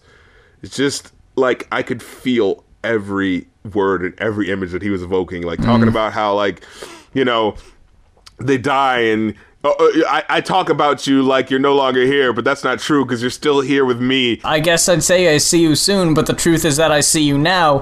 Still Yeah, that's ta- it. s- Still talk to you like you're around, and I and I guess I say you left too soon, but the truth is that you never left, cause I never let myself forget. Like That on an album that goes this fucking hard, and you know it's talking about you know stupid shit. When something Yeah. like this comes out of nowhere, it's like these these, these fucking guys can do anything. And oh my god, just uh he says like because and what's funny is that it kind of gives context for it. Like they're saying all these ridiculous things, but it's peppered with the seriousness. And then you get this song, which is just showing like we joke and we have fun, not because we don't have pain, but because we're trying to forget it. Yeah. And it just it's the heart of the album, and it's just like holy shit, you know. Like he says, um, when they're all gone, you just try to move on because the memory's hurting too bad. You know what I mean? And it's just like fuck. And then you get to Killer Mike's verse. Oh my god! And he talks about the grandma tries to look after uh, the uh, the uh, the daughter, and he's just like, uh, uh, but the daughter like has his smile. And she cried like the first day she tried to keep her. She cried the next day, and every time she looks at her, she just cries. And she's just like, I can't, I can't take care of her anymore because I can't. Like I'm, I'm, go- I'm gonna be a mess this whole time. You know what I mean? Like I'm not the person to do it just because it was just like. I can't fucking do it. It just it captures the emotion so perfectly. And you know, and he and he says at the end, he's just like, we still haven't found the person who killed him, but you know, I, if you're listening to this right now, like, I hope that you you know learn from your mistakes and that you are a better person and that you're not continuing down this path because you know we lost someone because of you. Mm. You know, and, and oh, it's just so it's so much stronger than it could have been. He could have just been like, I want to fucking kill you. It could have just been that. But Right. th- the maturity of him just saying like I hope that you learn so that you don't go through the shit where your family has to deal with this. That is Yeah. so altruistic. Like, god damn. Look, I'm telling you guys right now, throw down your hard-earned cash for this one. Oh yeah. In, I'm in, telling you, it- in the meantime, enjoy the stream or whatever, but pre-sales I think are already going on now. You're gonna want this one. Everyone talks about making their best of the year albums like Uh-huh. like right at the end of November, which is unfair. Yeah. Because that that that throws away an entire possible month of releases. and, and- you know what's messed up? What's messed up is that y- you can't make uh you know when they do the next year's one, right? They can't include what happened in December. Yeah, it's like you can, but people are gonna fucking get on you for it because they're like, uh uh I looked it up on Wikipedia and the release date it says it's last year. It's like, yeah, I know, but it was it was in that weird mid ground between the uh because I, I ran into the same thing last year with uh, Rev. Rev's uh, between the uh, beneath the toxic jungle was released in December, and it was like after I had already like considered what my favorite albums of the years of the of the year were. And then when I made this one, I completely forgot because I forgot it came out in December and I forgot to count it last year. So it's like, oh, Jesus Christ. So Yeah. retroactively, I have to include uh, Run the Jewels in my favorite of the year. Um, I was actually wondering um, if you had to, right off the top of your head, w- what you think your favorite album of the year was. So I would say, hmm, my favorite albums that came out this year Yeah. that I'm still gonna listen to are probably um, uh, Beyonce's album. Mm-hmm. Oh, Sammus. Both Yeah. of her albums. Those are so fucking tight. Uh, that was some ill shit. I'm not sure. Coloring Book is like right at the edge. If they would have cut out the mixtape song and Oh, Lil Wayne, yeah. Mixtape. yeah, yeah, and the and the Lil Wayne and 2 Chainz stuff. Oh, I, I, I, I really like that song. Eh, I, I wanted to like that album more, is what I meant. Right, yeah. Uh, let me see, and um, blank blank face. Mm-hmm. Blank face LP was so fucking tight. Ah, and the Anonymous Nobody, great album. Yeah. This one, the album we just listened to, Yeah. definitely that shit is so tight. Fucking Czarface. Did that come out this year? Uh, no, that was. Z- Czarface did have an album that came out this year, but we reviewed Yeah. his album from last year. Okay, Because okay, it, it was a. Patreon request. Uh-huh. I will tell you Uh, though, uh, Fistful of Peril, the album that, that came out this year, is definitely worth checking out. It's fucking awesome. And um, yeah, I think I think those would be mine. Awaken My Love was all right. It was cool. It was cool. I know? think I think out of uh, I I made my top five, um, one of which was an album we actually didn't review on this show. was a it was a rock album, but um, that was Jeff Rosenstock's Worry for anyone who might be curious.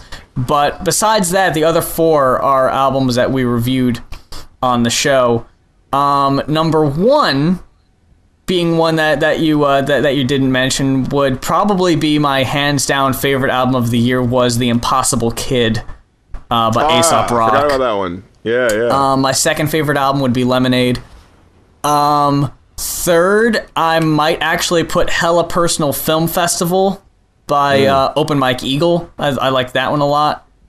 Um, and I would definitely also put um, Blank Face.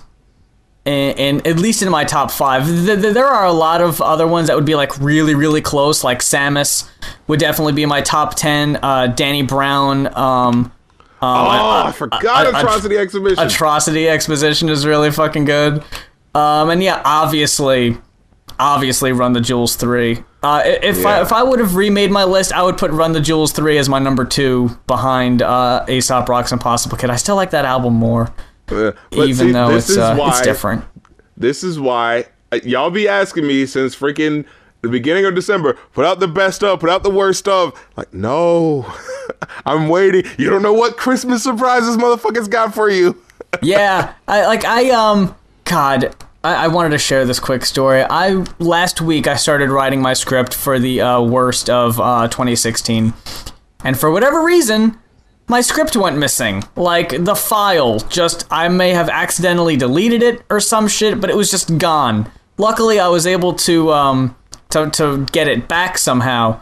But um in the meantime, I that was feeling, that feeling though. dude i'll tell you exactly what happened um i was curious as to how many words my uh my my, my review was like how much progress i had made so i went to this website that was a word counter i copied and pasted my script into the word counter uh, like word box or whatever i went back to use that same website because i i started rewriting my script and it was still in that box because I hadn't like like erased Oh. any, and I was like, oh.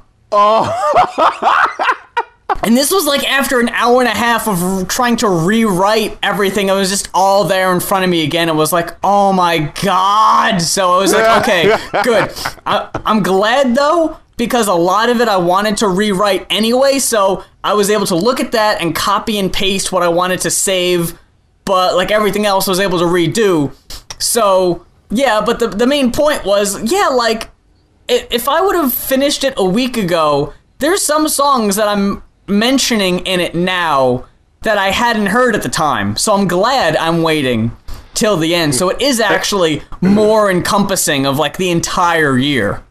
And I, I've actually been asking uh, people on my, my Facebook, my YouTube, and Twitter to uh, let me know what's their favorite song because there could be something that I either just didn't think about or had never heard or had heard and just forgotten. So uh, preemptively, before you guys can go on the best or worst stuff video and go like, "Ooh, what about this? What about this?" Now I'm giving you guys a chance right now to to hit me up. Let me know what you think the best and the worst songs are. So so when that when that list comes out and I don't include it and I don't include that song, oh, oh, uh, then you know I did it. I either I, I I didn't like it, all right, or it wasn't as good, or it wasn't as bad. Okay. So you guys will know. So I don't want to see none of those complaints on, on the best of Vendor video. And, and if I if I do, I'm just gonna be like, hey, should have commented earlier. Next Yeah. time. Next time, hey, holla at me next time. Cause I'm giving y'all a chance. I'm giving all y'all motherfuckers a chance. Because before it's just been me doing it, I'm like, you know what? I should, I should get the fans involved because you know th- there will be times where I'll be like, oh, forgot Childish Gambino. Oh, fucking forgot. You know what I mean? So for mine and y'all's sake, please hit me up now. Let me know. As for this podcast, uh, that about wraps it up. Uh, thank you Dude. very. well, sorry. Uh, oh, well, I was just gonna say. Uh, so expect our our list at the beginning of the year in January. When Yes. motherfuckers should be doing it instead of as assholes trying to get on the jump. Yeah, because that's the only reason why they put the list out in November and early December. Because they just want to be the first people to put out the list. You know, it's not mm-hmm. because they actually want to tell you what they feel is the best. They just want to be the first ones, and that's not what we do. We No. give it to you when we have everything. You know what I mean? It's So- absolutely not at all because I procrastinated. so peep that out. And also, I got an album that's coming out on January 1st. So yeah, with uh, the Rack onto a click. So peep that shit. Uh, it's gonna be out like literally January 1st, like Bandcamp. Uh, Nice. And uh, SoundCloud is gonna be on there. Awesome. This is gonna be like a cool little mixtape. But yeah, and we're gonna have a new single that we're gonna be pushing out there. Um, it's gonna be uh, uh, "Howdy Haters." You, you're gonna love it. You, you haters gonna love it. You haters gonna hate it. the, the comment section's gonna love it. Oh yeah, you know it. That like dedicated to the bar. comment section. Yo, this next joint's dedicated to the comment section. You know what I mean? Um, I, I wanted to give a big shout out because I know I shit on the com- the commentators before, but seriously, the offgoers are fucking great. And uh, and in saying so, I wanted to give a specific shout out, even though I'm sure she's not listening to this right now, to one very special off goer who I learned uh, that we've acquired. My mom. My, my mom listens listens to the podcast. Uh, she she listens to it going to sleep, so it's nice to know that we're a good sleep aid. But um, no, yeah, she she told me over the holiday break. She was like, "Oh, I've been going to sleep l- listening to you and Darren's podcast. I started with the episode where you had that girl on. She was talking about the Sammus episode." And I was like, "Oh shit, yeah!" And she was like, "I heard that song you guys made." Like, so she liked that. So it, it was cool. So we got her listening. I'm pretty sure she's far asleep by this point. But um, you gotta save all of our cursing for the second half of the episode. fuck, you kidding me? where, do you think, where do you think I fucking got that shit from? Anyway, uh, thank you guys for checking us out this week. Um, I'm pretty sure this is gonna go up. Um, it, probably in the beginning of the new year. I don't think I'm gonna make it. I don't think I'm gonna make the deadline. So this will probably end up being the first episode of the new year. But either way, I hope you guys. Happy New Year! Happy New Year! I hope you guys. We're uh, still talking about Christmas. hey, it, it's Christmas until Valentine's Day, as far as I'm concerned. so, uh, hope you guys were safe and didn't do anything stupid. And um, that goes for 2017. Don't do anything stupid for the whole rest of the fucking year. I'm not talking about just drinking and doing stupid shit. I'm just talking about stupid shit. You fucking saw how 2016 ended up. We're gonna be on our fucking A game. Anyway, Um, if this is your first time checking us out, thank you very much. Hope you enjoyed it. If if you, I mean, if you're listening to this part of the episode, you probably enjoyed it to some degree. Uh, if you want to listen to the old episodes, they're all up on YouTube and uh, SoundCloud and iTunes. Search the Going Off podcast. All our old episodes are on there. And uh, until next time, for 2017, fresh for 2017, you suckers, I'm Muse. And I'm Rap Critic. And this week we're telling you to don't do opioids. Just please don't.